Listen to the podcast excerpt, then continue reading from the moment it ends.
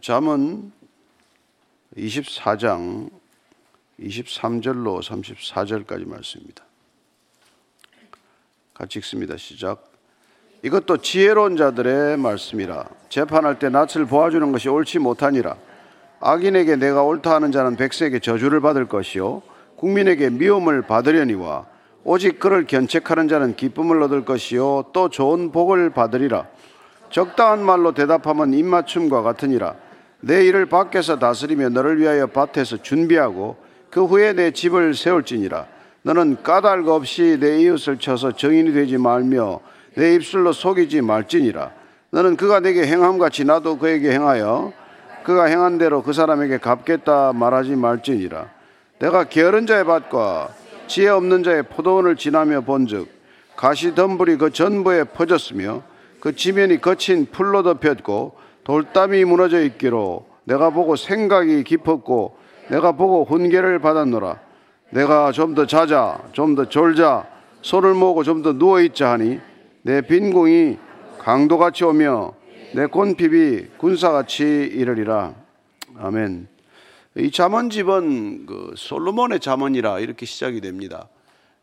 그래서 솔로몬의 잠언들이 주로 편집이 되어 있지만 오늘 이렇게 서두에 있는 것처럼 다른 지혜자들의 말씀도 또한 이렇게 함께 편집이 되어 있어요. 예, 그래서 우리가 앞에 보면은 22장 17절 말씀에도 보면은 예, 다른 지혜자들의 말씀입니다. 이건 솔로몬이 직접 얘기한 건 아니고 다른 여러 사람들의 얘기를 편집한 거라는 걸 알 수 있습니다. 그래서 22장 17절을 보면 너는 귀를 기울여 지혜 있는 자의 말씀을 들으라. 오늘 어떻습니까? 23절도 같이 한번 읽겠습니다. 시작. 이것도 지혜로운 자들의 말씀이라. 예. 그래서 어, 앞에 그 22장 17절부터 오늘 24장 34절까지는 예, 솔로몬의 얘기가 아니라 다른 지혜에 있는 사람들의 말씀들을 편집해 놓은 것이라는 것을 알 수 있습니다. 자, 재판할 때 낯을 보아주는 것이 옳지 못하니라. 악인에게 내가 옳다 하는 자는 백성에게 저주를 받을 것이요 국민에게 미움을 받으려니와 오직 그를 견책하는 자는 예, 기쁨을 얻을 것이요 또 좋은 복을 받으리라. 자 재판에 관한 얘기가 나왔는데 이게 솔로몬 당시에 이런 얘기, 재판에 관한 얘기, 재판에 관한 어떤 기준에 관한 설정은 오늘날에 읽어도 하나도 정말 그 이상하지 않습니다. 아, 그때도 재판이 어떻게 이루어졌길래 이런 말이 나왔을까? 그 상황을 우리가 한번 미루어 짐작한다면은 오늘날 우리가 재판에 대해서 갖는 불만이나 하나도 다르지 않다는 거예요. 재판이란 무엇입니까? 이해관계가 서로 상충하는 사람, 이해관계가 충돌하는 사람들, 그 사람들 간의 어떤 법적 분쟁을 다루는 거 아니에요? 그러니까 그게 인간 관계에서 드러나는 갈등의 전형적인 유형인데 그게 그때나 지금이나 하나도 다르지 않다는 거예요. 그럼 인간이 나아진 겁니까? 안 나아진 겁니까? 인간이 대단히 발전한 겁니까? 뭐 그대로입니까? 여러분, 인간이 그때나 이때나 지금이나 하나도 다르지 않습니다. 그때 재판하던 사람들이나 지금 재판하는 사람들이 하나도 다르지 않아요. 어떻게 보면 더 정말 이 재판하는 사람들의 질이 떨어지지는 않았나. 이런 염려가 들 만큼 예, 그 당시에도 재판에 관한 것은 항상 어, 상당히 이 사회에 공의를 세우는 기준이기 때문에 반복해서 이 재판 얘기가 나온단 말이에요. 그래서 오늘 보니까 재판할 때 낯을 봐주지 말아라. 재판관이 이 두 사람 지금 고소한 사람하고 고소당한 사람이 있는데 누군가의 얼굴을 자꾸 낯을 봐주면 그 판결이 제대로 되겠습니까? 그런데 그때나 지금이나 이게 재판관에게 낯을 봐달라고 얘기하는 사람이 왜 없겠습니까? 그러니까 항상 재판은 문제와 시비를 불러일으킨단 말이에요. 그래서 우리가 출애굽기를 보면은 재판에 대해서 기본 원칙을 다시 이렇게 얘기하고 있습니다. 출애굽기 23장 2절 4절입니다. 시작. 다수를 따라 악을 행하지 말며 송사의 다수를 따라 부당한 증언을 하지 말며 가난한 자의 송사라고 해서 편벽대의 두둔하지 말지니라. 다수를 따라서 재판관이 흔들리면 안 된다는 거예요. 재판은 여론에 따라 하는 게 아니라는 겁니다. 근데 이, 지금 이 시대가 어떻습니까? 얼마나 여론을 눈치를 살펴요. 그러니까 재판관들은 지금 법전을 볼 게 아니라 이 성, 성경을 읽어야 될 판이에요. 어떻게 재판하라? 재판의 기초가 뭐다? 재판은 여러분 다수결 원리가 아니잖아요. 예? 아니, 여러 사람들 동정을 받는다고 그 사람의 편을 드는 게 재판이 아니란 말이에요. 재판할 수 있는 근거는 법에 따라서 하는 것이고, 예. 그리고 가난한 자라고 해서 그걸 뭐, 그게, 그게 기울어서 편들지 말라는 거예요. 여러분, 가난하면 의롭고 부자면 악합니까? 그게 아니지 않습니까? 가난해도 불의할 수가 있고, 부자라도 불의할 수가 있는 것이고, 또 가난해도 의로울 수 있고, 부자라도 의로울 수가 있는 것이지, 그 사안을 놓고 어, 재판을 해야지, 아, 이 가난하니까 억울하겠구만. 부자들은 다 나쁜 거야. 이렇게 판단해서는 안 된다는 거예요. 신명기 1장 17절을 보면은 이렇게 되어 있습니다. 재판에. 시작. 재판은 하나님께 속한 것인즉 너희는 재판할 때 외모를 보지 말고 귀천을 차별 없이 듣고 사람의 낯을 두려워하지 말 것이며 스스로 결단하기 어려운 일이 있거든 내게로 돌리라 내가 들으리라. 모세가 본인이 다 재판 못 하잖아요. 그래서 이 지도자들에게 재판을 이렇게 같이 하도록 이제 50부장, 100부장을 세우지 않았어요. 그 사람들에게 재판할 때 이렇게 재판 어, 원칙을 이렇게 정리해 준 거란 말이죠. 그러니까 그첫 번째 뭡니까? 재판은 하나님께 속한 것이다. 하나님이 우리한테 맡기신 일이다.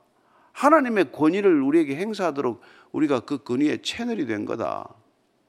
예. 그렇기 때문에 재판할 때 외모를 보지 말아라. 왜 하나님은 외모를 보는 분이 아니니까. 인간의 중심을 보시는 분이니까 우리가 재판할 때도 어, 사람의 외모를 보지 말고 그 중심을 봐야 한다. 이게 지금 모세가 재판관으로 세운 재판의 권한을 위임한 사람들에게 하는 말이라 이 말이죠. 예, 귀천을 차별 없이 듣고 귀한 사람 얘기를 많이 들어주고 천해 보이는 사람 얘기는 귀담아 듣지 않고 그러지 말아라. 예? 사람의 낯을 두려워하지 말아라. 낯을 봐줄 것도 아니지만 아 이거 아는 사람이네. 우리 동네 사람이네. 우리 후배네. 이거 가지고 맨날 재판을 구부려 놓잖아요. 예. 그래서 왜 그, 그, 이 뭡니까? 그, 뭐, 이렇게, 로펌, 그, 유명한 로펌을 찾아갑니까? 다 전직 판사, 대법관, 전직 검찰, 뭐, 무슨 뭐, 한 자리 한 사람들, 그 사람을 다 영입해가지고 그 사람들 낯을 봐달라고 재판 구조를 만들어 놓은 거 아닙니까? 변호사가 있긴 있어야 되지만 변호사들 모여 있는 그 변호사 사무실이라는 거는 정말 대단한 이게 뭐 이게 압력 단체나 마찬가지고 예, 로비스트나 마찬가지란 말이에요. 거기 가서 돈을 줘야 많이 줘야 그 사람들이 예, 재판관들 찾아가 가지고 낯을 봐달라고 부탁해서 재판을 그, 을걸어 놓는 일이 얼마나 많습니까? 그러니 이 사람이 지금 이저 썼던 이때 모세가 얘기했던 때나 지금이나 비하면은 재판이 더 부당해졌으면 부당해졌지 더 공정해지지 않았단 말이에요. 더 사람들 눈치를 보고 더 여론을 살피고 말이죠. 이게 정말 이 재판 지금 바로잡지 않고서는 이 나라의 법치란 것 불가능한 사회가 되고 만 것이죠. 악인에게 내가 옳다 하면 백성에게 저주를 받을 것이요. 국민에게 미움을 받으리니요. 지금 이런 일이 안 일어납니까? 예. 뭐 분명히 유죄인데 유죄 판결을 못 내리고 분명히 재판을 진행해야 되는데 재판 두려워서 재판 진행을 못 하고 그 국민한테 결국 미움을 받는 거죠. 예, 이런 일이 있다는 거죠. 그러나 그를 견책하면 기쁨을 얻을 것이요 재판관도 복 받을 거다.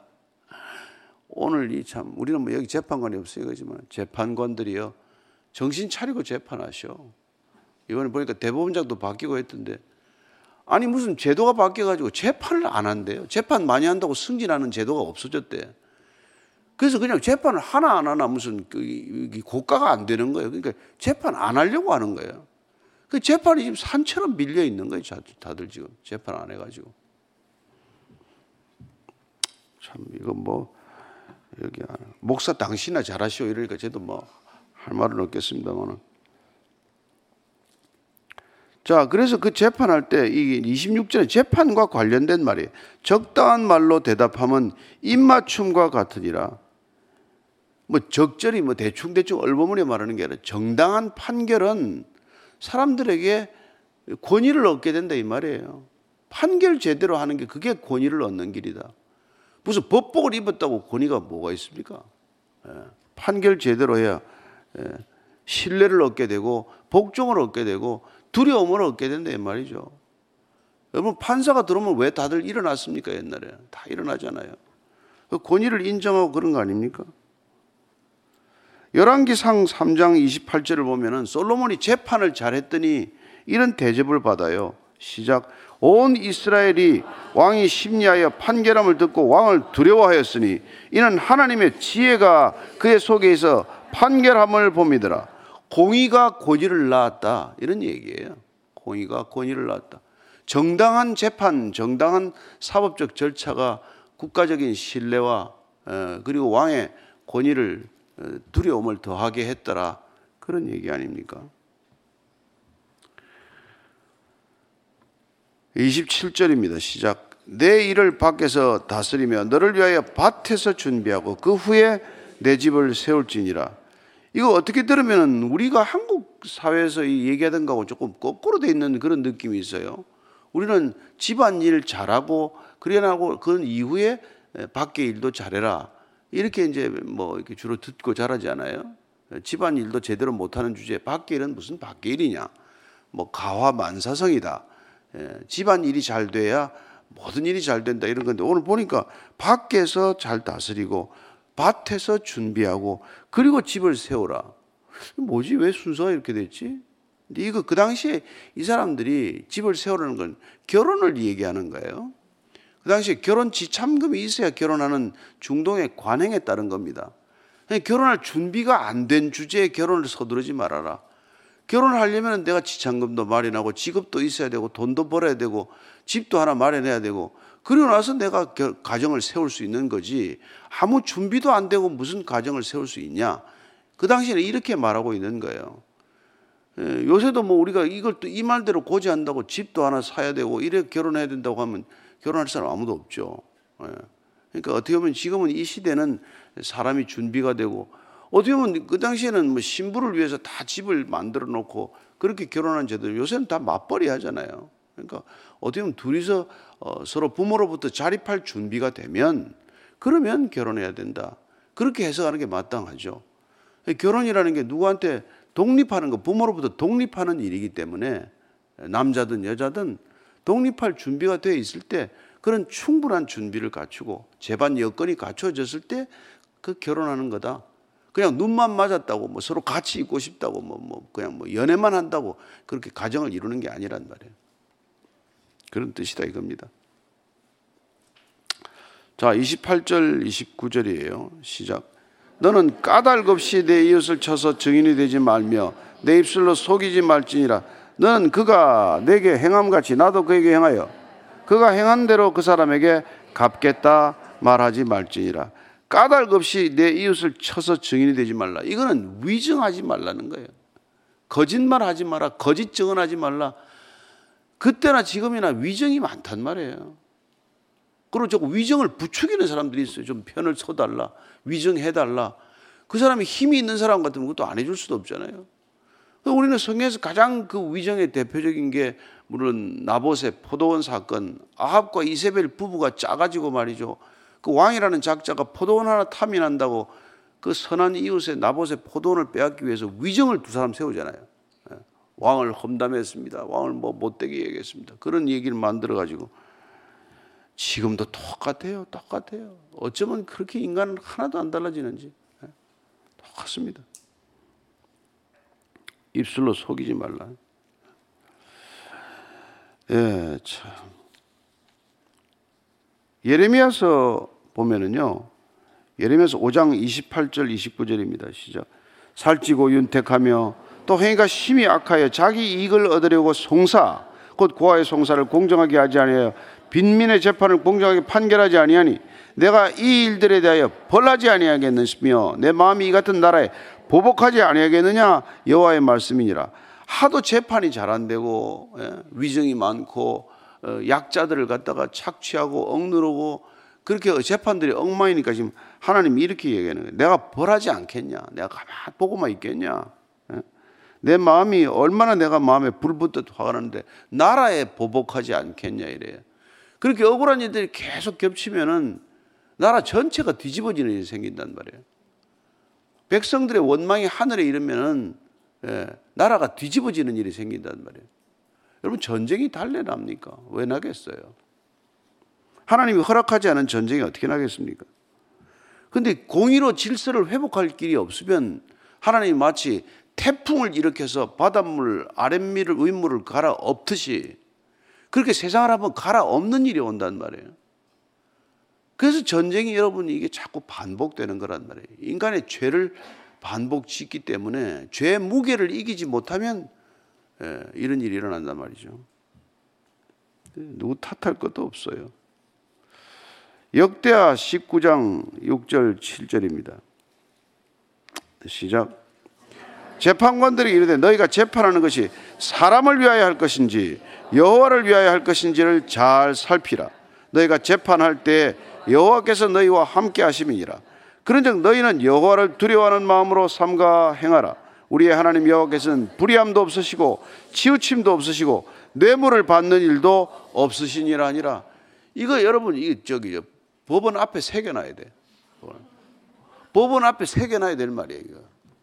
법원 앞에는 원래 그 히라웨 헬라 나오는 여신 디케 여신이라고 이게 한 손에는 칼을 들고 한 손에 저울 들고 있는 거 있지 않습니까? 거기 앞에 여신 보면 디케 여신의 눈을 가려놨어요.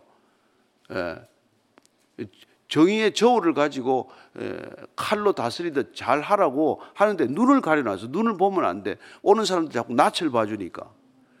그게 재판소에 뭐 만들어 놓은 그게 이게 다 조각이란 말이에요. 디케 여신이라는 게. 그런데 웬걸 눈을 가리고는 봐줄 놈만 봐주네. 그럴 바에 이거, 이거 새기는 게 낫지. 예? 네가 사람을 위하여 재판하냐, 하나님을 위하여 재판할 것이냐. 하나님이 눈을 똑똑히 뜨고 보고 계신다. 예? 이렇게 얘기를 해주는 게 낫겠죠. 그래서 데살로니가 전서 5장 15절을 보면은 예, 이렇게 되어 있습니다. 5장 15절 시작. 삼가 누가 누구에게든지 악으로 악을 갚지 말게 하고 서로 대하든지 모든 사람을 대하든지 항상 선을 따르라. 우리는 이게 재판이 악을 악으로 갚는 일이 아니란 말이에요. 악을 멈추기 위한 것이고 그러면 비고소인 우리가 뭐 그 사람들을 뭐 그 복수를 해서 죽이려고 하는 거냐 그런 거는 또 아니라는 거예요. 예. 내가 그 사람이 나한테 그렇게 행했다고 해서 나도 그에게 꼭 그대로 갚아줘야 되겠다. 이건 이에는 이, 눈에는 눈, 한무라비 법전에 나오는 법적 법적 질서와 기초, 정의의 기초예요. 한 대로만 갚아줘라. 이게 법이 나온 이유예요. 눈 하나 뺐으면 너도 하나 빼고, 손 하나 잘렸으면 손 하나만 잘라라.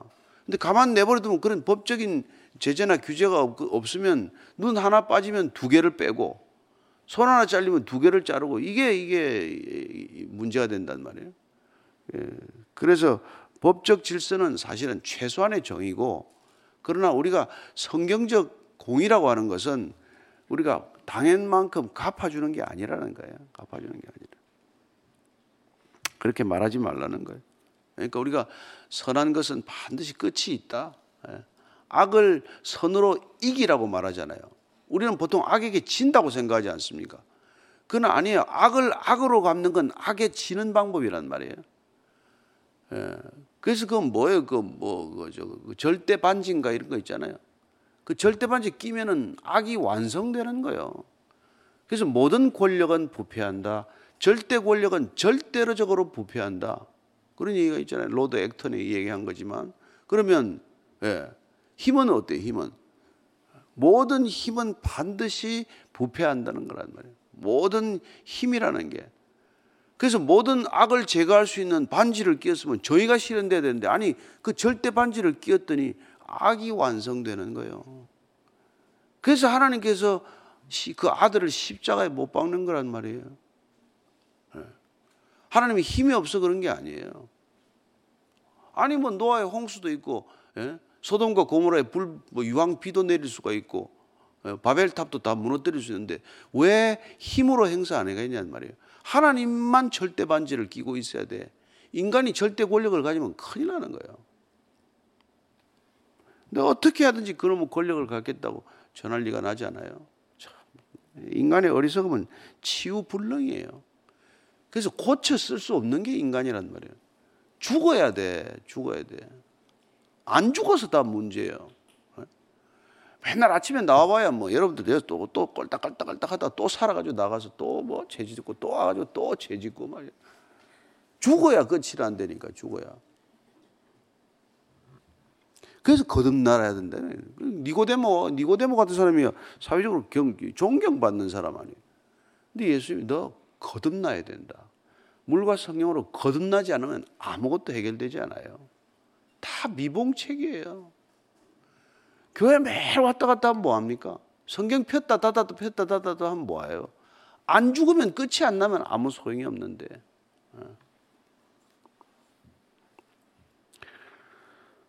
근데 죽어지나요? 자기가 안 죽어지지. 누가 죽어줘야, 누가 죽여줘야 돼.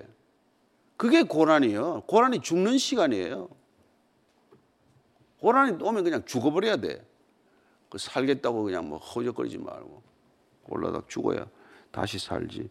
안 죽어서 다시 못 사는 거예요.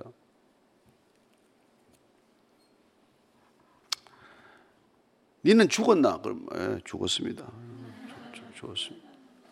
나는 죽고 내 안에 그리스도가 사십니다. 이게 고백 아니에요? 예. 이제 내가 사는 것이 아니라 내 안에 그리스도가 사십니다. 이제 내가 사는 것은 나를 위하여 자기 육체를 버리신 그리스도를 믿는 믿음으로 사는 것입니다. 그리스도의 길이란 말이에요. 그 밖에는 답이 없으니까. 다른 답을 한번 다 해보세요. 답이 되나 안 되나. 자, 30절, 32절까지입니다. 시작. 내가 게으른 자의 밭과 지혜 없는 자의 포도원을 지나며 본적 가시덤불이 그 전부에 퍼졌으며 그 지면이 거친 풀로 덮였고 돌담이 무너져 있기로 내가 보고 생각이 깊었고 내가 보고 훈계를 받았노라. 게으름은 큰 게으름은 악이에요. 게으름은 게으름은 여러분 이 절대 구원을 못 받습니다. 부지런해야 성화의 길을 갈 수가 있어요. 구원은 성화로 날로 이루어져 가는단 말이에요. 근데 게으른 사람은 성화의 길이 없어요. 그래서 정말 이 예, 그래서 이 사람이 보니까 이 지혜 있는 자가 게으른 사람 밭을 지나가다 보니까 밭이 엉망이에요. 잡초가 얼마나 많겠어요. 포도원에 갔더니 포도가 제대로 된 게 없어요. 돌담이 다 무너졌어요. 잡초가 무성해. 이걸 보고 비난하면 안 된단 말이에요. 세상은 이걸 보고 비난을 해. 고소를 해. 저 집에서 자꾸 저렇게 저, 저 잔디를 안 깎아가지고 우리 집에도 막 그냥 이게 벌레가 생겼다고 그러고 싸운단 말이에요. 그게 아니라 지혜자는 그런 걸 보고 나를 다듬을 줄 아는 거다. 이게 지혜다 이 말이죠. 지혜라는 건 그래서 모든 것을 보고 배울 줄 아는 사람이 지혜 완성이에요. 뭘 보고도 안 배우는 게 없어요. 내가 참 놀란 게 말이에요. 10살, 10대 청년이 10대 소년이야. 넌 인생의 교훈이 뭐냐? 네 인생의 처세원이 뭐냐? 나는 이 세상에 어떤 비난과 찬사에도 흔들리지 않을 것입니다. 19살 먹은 놈이 너 어디서 그런 생각을 가졌냐? 라이너 마리아 릴케 책을 읽었어요. 릴케 책을 읽으면 릴케 책 가운데 예, 인간은 어떤 비난이나 어떤 찬사에도 흔들려서는 안 된다. 이걸 하나 읽은 거예요. 그걸 읽고 자기 인생의 교훈으로 삼은 거란 말이에요. 그건 여러분들이 성경에서 언약을 하나 붙든 거나 마찬가지요. 19살 먹은 청년이 나는 인생을 살아가면서 어떤 비난이나 찬사에도 흔들리지 않겠다. 그런 각오를 하고 사는 게 지혜로운 나야 아니겠어요? 예, 나이 70이 넘은 나 같은 놈이 뭐 댓글 하나 보고 열받아가지고 말이야. 이렇게 살면 그게 인간이냐고. 10대 예, 청년도 안 그렇게 살겠다는데. 여러분들도 이 성경을 읽으면 그 아이만큼 뭘 하나 붙들면 그 언약 하나 붙들고 사는 거예요. 너희는 가라. 예? 그 어떻게 하든지 복음을 전하라 그러면 나는 복음 전하는데 내 인생을 걸겠다. 이렇게 한번 생각하고 결심을 하면 그걸 끝까지 살아내야 된단 말이에요. 인생은 단 한 번 아닙니까? 그 단 한 번에 뭔 일을 그렇게 많이 하겠어요? 한 가지 일이나 하다 가지. 여러 뭐 일 제일 하는 사람 쳐다볼 것도 없어요. 그건 또지 알아서 할 거고. 예. 참 여러분들이나 저나 이 성경을 보면서도 이렇게 많은 좋은 얘기가 있는데 왜 뭐 하나도 달라지는 게 없나 그렇게 안타깝게 생각이 되는 거죠. 음. 그리고 내가 보고 생각이 깊었다고 말하는 거예요. 마음에 담았다는 뜻이에요. 남의 이게 포도원 무너진 걸 보고 내 마음에 담은 거예요. 나는 저렇게 살지 말아야지. 예, 포도원을 깨끗하게 정리하고 집도 깨끗하게 정리해 놓고 남에게 자랑하려고 하는 게 아니에요. 흉가를 보면서 다 허물어진 집을 보면서 나는 저렇게 살지. 비난하는 게 아니라 비난할 시간이 어디 있어요. 그냥 나나 잘하지. 그리고 게으른 놈은 또 이래요. 내좀더 자자, 좀 더 졸자, 좀 더 누워있자. 이게 게으름의 증상 아니에요? 그러면 빈궁이 강도같이 오며 곤핍이 군사같이 오리로다. 강도래 강도. 강도 오는 거나 여러분 게으르면 강도 만나는 거예요. 게으르면은 그 군사를 만난 거예요. 전쟁 난 거예요. 전쟁 난 거예요. 이렇게 표현하는 거예요. 게으른 사람은 지금 전쟁 만난 거예요. 강도 만나는 거예요. 잘 살 리가 있나요? 예. 게으른 사람의 특징이 뭐예요? 늘 한탕하겠다는 거예요. 예. 이렇게 착실히 살아가는 꼴을 못 봐. 이거, 이거 뭐 적성에 안 맞아. 어떻게 하든지 그냥 한탕해가지고 그냥 먹고 사는 거, 평생 먹고 사는 게 꿈이야. 그러니 악한 짓을 생각 안 하겠어요? 악한 꾀를 안 내겠어요? 못된 사람들하고 안 모이겠어요? 잘 살 길이 없죠. 가장 어리석은 길이야. 게으름은 어리석음이요. 게으름은 무지예요. 게으름은 구원받을 길이 없어. 그래서 그 한 달란트 비유가 나오는 거예요. 다섯 달란트 또 남겼고 두 달란트 남겼는데 한 달란트 땅에 파묻어 놨다니까. 야 이놈아 은혜 갖다 줘서 이자라도 받아야지 이게 뭐 하는 짓이냐. 악하고 게으른 종아. 여러분들이 다 부진하기 때문에 여기 온 줄로 압니다. 예? 여러분들한테 뭐 악하고 게으른 종아 하는 게 아니니까 너무 기분 나쁘게 듣지 말고 여러분들 오늘도 하루 부지런하게 하루 사십시오. 부지런하게 살고 주님의 말씀을 기억하고 한 말씀 오늘 건졌으면 그 말씀 살아내면 예, 천국인 줄로 믿으시기 바랍니다. 같이 기도하십시다. 하나님 아버지 예, 참 악한 세상을 살지만 악에 불평하지 않고 내 안에 살펴야 할 점은 무엇인가?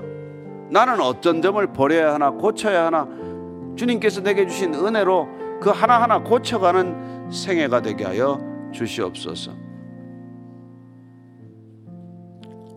이제는 십자가에서 고칠 수 없는 우리를 온전히 거듭나게 하기 위하여 십자가의 보혈을 덮어주신 우리 구주 예수 그리스도의 은혜와 십자가의 길 끝에서 늘 우리를 기다리고 계신 하나님 아버지의 크신 사랑과 날마다 세상의 지혜에 끼웃끼웃거리지 말고 하나님의 바른 지혜로 우리를 인도하시는 성령님의 기름 부으심이 오늘도 주 안에서 참된 믿음의 삶 살기를 원하는 이제 고기 숙인 진정한 그리스도인들 위해 지금부터 영원까지 함께 하시기를 간절히 축원하옵나이다. 아멘.